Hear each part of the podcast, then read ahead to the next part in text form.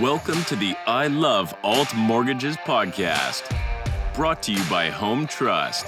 And now, your host, Brennan Trenuth. Hey, Broker Nation. On this episode of I Love Alt Mortgages, I am joined by Home Trust Business Development Manager Edwina Curran Sills. Edwina was named a CMP Rising Star in 2021, and today she shares how her journey from underwriting to sales allowed her to create the perfect marriage of mortgage skills to help her brokers succeed. Plus, Edwina talks about her experience with deals that need a little more love and how partnership is a two way street. Hey, Edwina, thank you so much for joining us on I Love Alt Mortgages. Really happy to have you here with us today. Thanks for having me. Yeah, no problem. Okay, so what we're going to talk about today is obviously alt mortgages, and we want to talk a bit more about you know your history in the industry, partnerships, you know what makes a good partner, and things like that. But before we try and get into that, maybe you can just tell everybody a little bit about your journey so far in the mortgage industry and you know at Home Trust. Yeah, for sure. So I started out, I guess, in the more the housing market industry. Right when I got out of school, I worked at a real estate office. So got my feet wet a little bit there with Toronto real estate. And then moved to Vancouver, where I started with Home Trust about six years ago. So started off in that office as a mortgage officer, moved up into underwriting. So was doing Vancouver or BC and Alberta deals, and then moved back to Toronto 2018, still underwriting, and then moved over to our special ops team. So worked on some high risk complex files there, and I joined the sales team in February of this year. So what was it like working in, you know, a Toronto market, an Alberta market, and a BC market? So very, very different when you're looking at, I mean, for home trust, we're all asset based and what the subject property is really like. So just looking at the various markets, what affects Alberta affects Vancouver very differently. And then the same thing in Toronto, just the regional factors are different when you're putting on your underwriting hat and kind of thinking about the file in general. I think that's pretty unique being able to underwrite in three different markets. Although I would say like the BC Toronto one is a little bit similar, but I think just having that kind of background as well is very unique within a company. So that's really cool. So, you know, you transitioned into the sales role earlier this year. Why do you think your transition so far has been really good based on, you know, your underwriting history and how did that help you translate that into, you know, jumping into the sales role?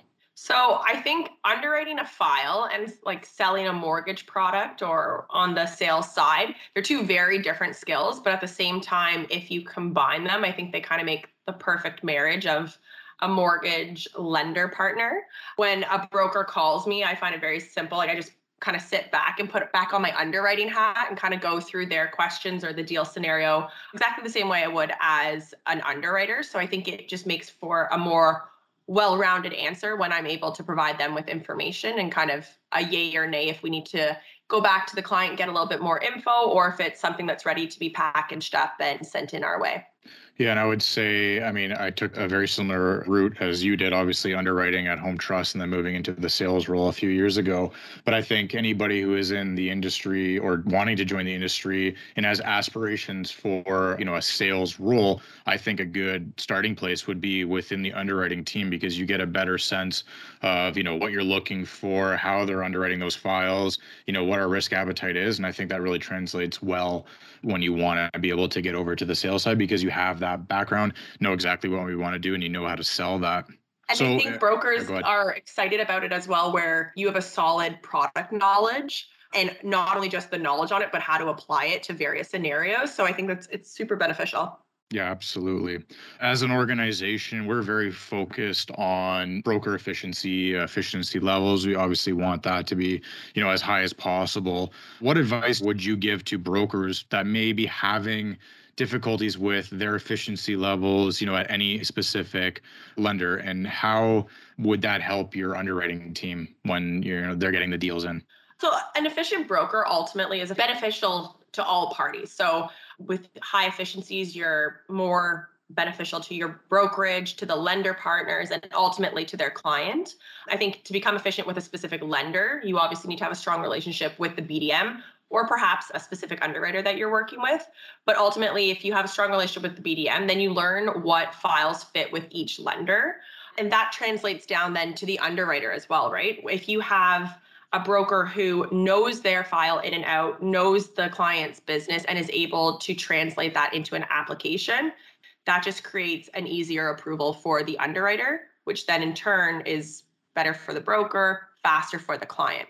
So if you are putting all of your knowledge into learning what is going to fit in what bucket and for each lender, then you're just contributing to the success of all the partners involved. Yeah, and I'd say on a broader scope too, like the more efficient you know brokers are the more efficient the company becomes and at that point that's when you're able to start offering you know better incentives lower rates and things like that but when you're dealing with a lot of inefficiency i mean that makes the cost level increase significantly where you're not able to offer incentives and things like that. So to anybody listening you know it's really important that you know you know your client that you want to be efficient with any lender that you work with because then you'll be able to you know kind of reap those benefits as they come up. I wanted to touch on something and we know because it's very important that everybody understands and knows. So earlier this year you were named cmp rising star which is a tremendous honor so congratulations for that can you talk a bit about your early success in the sales role and kind of what attributed to you know you being nominated as a rising star Absolutely. Well, thank you for the kind words. So, for my success, I guess I would honestly contribute it mostly to Home Trust and the mentors I've had over the past six years. So, like I said, I've had the opportunity to be in Vancouver and in Toronto and have been lucky to be under various different managers, directors, executive management, etc. But I think it's just so important to soak up all of their knowledge and the way that everybody views things. So, I think right now my success in the sales role is because of my underwriting background. And it's just being able to look at deals a certain way or take a big step back and look at the broader picture. It's something that I've carried forward whenever I move a team is just trying to learn as much as I can from that person above me and applying it to my daily activities or my daily life. The wealth of knowledge is really what has contributed to my successes thus far. Yeah, well, that's awesome. And congratulations again. That's a great honor. And I'm sure you'll be receiving a lot more of those in your career. Um, obviously, you and I have been at Home Trust for quite some time. You know, I would still consider us pretty young in the industry. But, you know, as the years go on, there's more and more younger people you know looking to jump into the industry depending on whether or not they're jumping into the broker side of it the lender side of it. Is there any advice that you would give to you know younger people starting out in the industry to help them get on the right path to success? Yeah, I mean, it sounds kind of redundant from everything you hear out there, but honestly, putting in like 150% into each role you take on, no matter what point you're starting at, I started with the company as a mortgage officer and kind of threw myself into that and learned as much as I could about, you know, the underwriting role that was ahead of me or what the company was doing and how we look at files. So I think not only for our own industry, but for anybody starting out is just put 150% into it and just, I mean, it's a home trust value as well, but just say yes to everything so that you're learning as much as you can from all parties involved and all facets of the business. I think that's what's really key. Yeah, that's some really great advice there. So thank you for sharing that. You mentioned that you used to be on what you called complex deal underwriting team. So specialized underwriting is what I normally call it. But anybody who might be listening to podcasts may not know or understand what that means. Do you think you could kind of explain and expand on that? Yeah, for sure. So, specialized deals are worked on by a team of senior mortgage underwriters who are experienced with what I always say are just the deals that take a little bit more love to get them to the funding line. Mm-hmm. So, a couple examples of them would be kind of your foreign income down payment, multi prop rental portfolios, stated income over 300K deals over 2 million. So what's important to note on these deals is they're definitely doable deals and deals that Home Trust can do all day long, but it's really really important to I mean on all deals it's important to understand your client, their business, the KYC portion of it. But on these it's a little bit more so because there's a lot more moving parts and larger numbers to be honest. So you know, I always say when you think about your contractor who is stating 300K, he runs his business very differently than the guy who is stating 60K.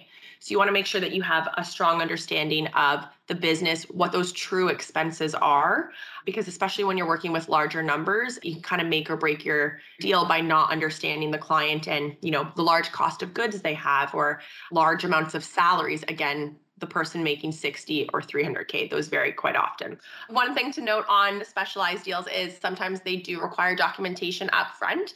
That's why I say they take a little bit more love. But the great thing about it is that once you have the documents completed up front, it's way smoother finishing underwriting when you just have to get the last few outstanding items. And then the client isn't worried about any of those foreign incomes or down payments not coming through. Awesome. Well, thank you for expanding on that. And anybody listening that may have a file that you know falls into that kind of category, reach out to your business development manager, and they can certainly help you initially structure that file. Let you know what kind of documentation we would need to help you know with that process to make it a little bit more smooth. As you know, obviously it is a little bit more complex and may take a little bit more love, as Edwina mentioned on that. So thanks for expanding on that. Yeah, no worries. Earlier, obviously, I mentioned that we wanted to talk about partnerships, and obviously, that's a big facet of our business is partnership and having the right partnership with our partners, our broker partners, and you know them also having partnerships with lenders and things like that. So, what does partnership look like to you in this business? I think in the world of mortgages, to me, partnership would be transparency and communication.